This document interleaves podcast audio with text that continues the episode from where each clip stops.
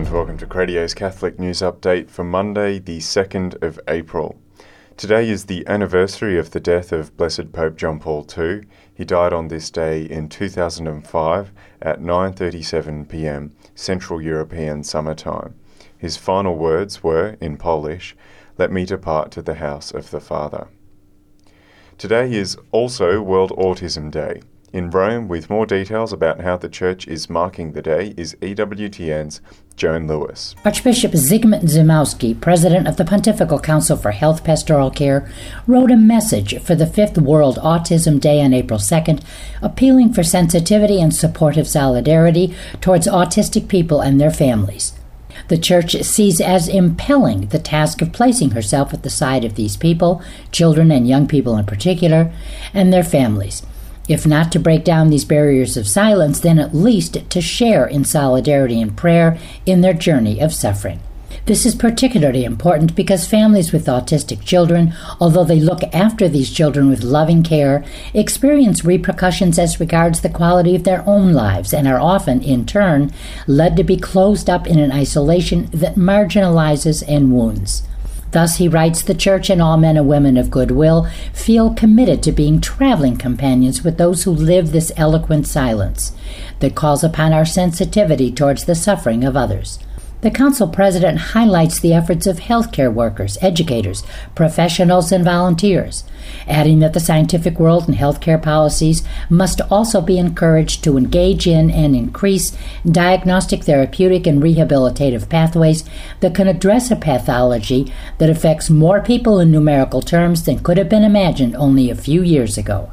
Although enveloped in the mystery of silence because of a grave psychological disturbance, people with autism are never alone, inasmuch as they are passionately loved by God and in Him by the community of those whose faith commits them to becoming a living and transparent sign of the presence of the resurrected Christ in the world. The Italian Bishops' Conference has released a new set of guidelines for burials and cremations. Once again, here's EWTN's Joan Lewis with more details. A new Italian language edition of Funeral Rites, produced by the Vatican Publishing House, contains several new elements, as well as significant new information on cremation.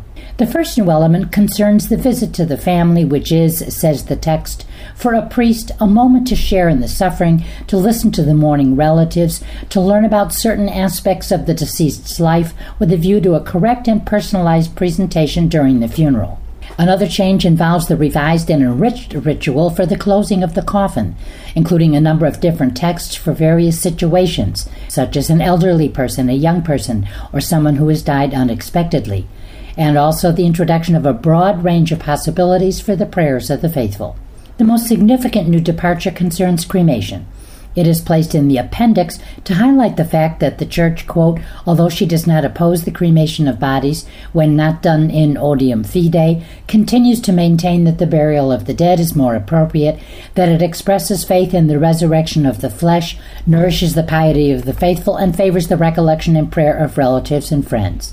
In exceptional cases, the rites normally celebrated at the cemetery chapel or the tomb may be celebrated at the cremation site, and it is recommended the coffin be accompanied to that site. Cremation is considered as concluded when the urn is deposited in the cemetery. This is because, although the law does allow ashes to be scattered in the open or conserved in places other than a cemetery, such practices raise considerable doubts as to their coherence to Christian faith especially when they conceal pantheist or naturalistic beliefs. From Rome, Joan Lewis, EWTN. In response to Pope Benedict XVI's specific request to Cuban President Raul Castro, the Cuban government has announced that this coming Good Friday will be a one time national holiday. The government's short statement, which was published on the 31st of March in the official newspaper Granma, said that the Pope requested the holiday declaration in honour of the religious celebrations that take place on the occasion of the Passion and Death of Jesus of Nazareth.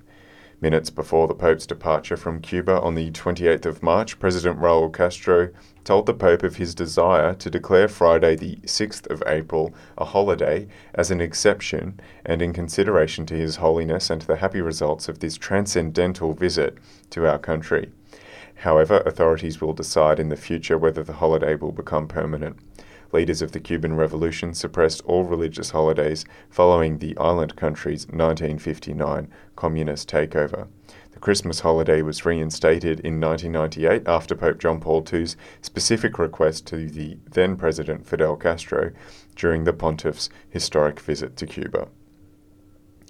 That's today's Catholic Headlines. Thanks for listening. Speak to you again tomorrow. God bless.